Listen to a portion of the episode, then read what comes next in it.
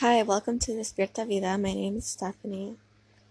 I feel like I really doubted myself today, and then it just felt like it was nothing. And I bought this pack of pens, and they have a red cap, and I thought they were black because usually it's just black ink, but they were actually red pens. So now I have to have a bunch of red pens. Anyways, I'm gonna be talking about some it's called a total contact cast and then just kind of go into a few things afterwards and also mention what website I found this most of this information on. So a total contact cast is a cast used to treat ulcers, you know, serious deep sores on a person's foot. And it consists of fiberglass or plaster shells with a bar on the bottom. The shell fits around your leg and foot very closely. And kind of going in a bit into the diabetic. A diabetic foot ulcer is an open sore or wound that occurs approximately 15% of patients with diabetes and is commonly located on the bottom of the foot. Of those who develop a foot ulcer, 6% will be hospitalized due to the infection or other related complications. Treating on something, wearing tight clothes, cuts, blisters, bruises can all develop into diabetic foot ulcers. Narrowed arteries can also reduce blood flow to the feet among some people with diabetes, and this can impair the foot's ability to heal properly. When the foot cannot heal, a foot ulcer can develop. So, what do diabetic ulcers look like? Look for blisters, cuts, cracks, sores, redness, white spots, or areas, thick calluses, discoloration, other changes. Don't really rely on the pain. Even feeling more warmth or cold than usual can be a sign that you have an open wound on your skin, and it's possible that you maybe feel nothing at all.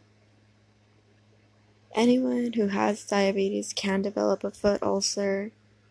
Native Americans, African Americans, Hispanic, and older men are more likely to develop ulcers.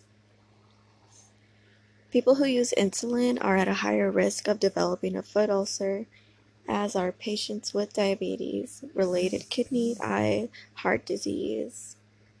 Being overweight and using alcohol and tobacco also play a role in development of foot ulcers. Patients who have diabetes for many years can develop neuropathy, a reduced or complete lack of ability to feel pain in the feet due to nerve damage caused by elevated blood glucose levels over time. The nerve damage often can occur without pain; one may not be aware of the problem. Your podiatrist can test feel for neuropathy with a simple painless tool called a monofilament. Vascular disease can complicate a foot ulcer, reducing the body's ability to heal and increasing the risk for an infection. Elevations in blood glucose can reduce the body's ability to fight off a potential infection and also slow healing. And because many people who develop foot ulcers have lost the ability to feel pain, pain is not a common symptom. Many times, the first thing you may notice is some drainage on your socks. Redness and swelling may be associated with the ulceration, and if it has progressed significantly. Odor may be present. Once an ulcer is noticed, seek podiatric medical care immediately. Foot ulcers in patients with diabetes should be treated to reduce the risk of infection and amputation, improve function and quality of life, and reduce healthcare costs. The primary goal in the treatment of foot ulcers is to obtain healing as soon as possible. The faster the healing, the less chance for an infection. There are several key factors in the appropriate treatment of a diabetic foot ulcer.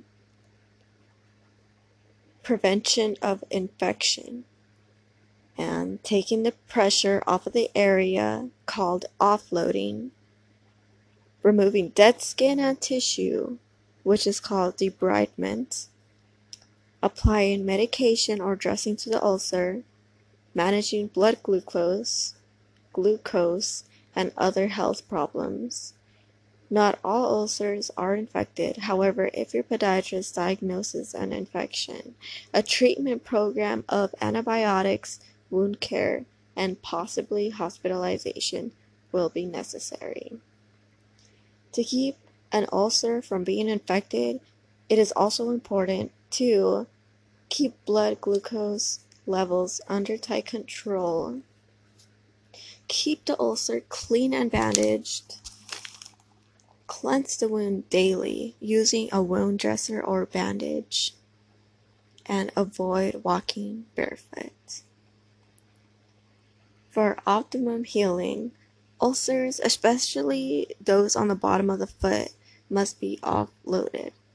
And you may also be asked to wear special footgear or a brace, specialized castings, or use a wheelchair or crutches. These devices will reduce the pressure and irritation to the area with the ulcer and keep to speed the healing process. Wounds and ulcers heal faster with a lower risk of infection if they are kept covered and moist. The use of full-strength betadine, hydrogen peroxide, whirlpools, and soaking are not recommended as these practices could lead to further complication. For a wound to heal, there must be adequate circulation to the ulcerated area your podiatrist can determine circulation levels with non-invasive tests. Tightly controlling blood glucose is of the utmost importance during the treatment of a diabetic foot ulcer.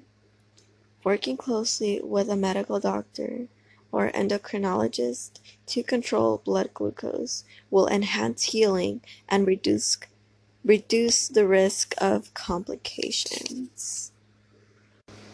And some of the information, or most of the information that I got, it was on apma.org.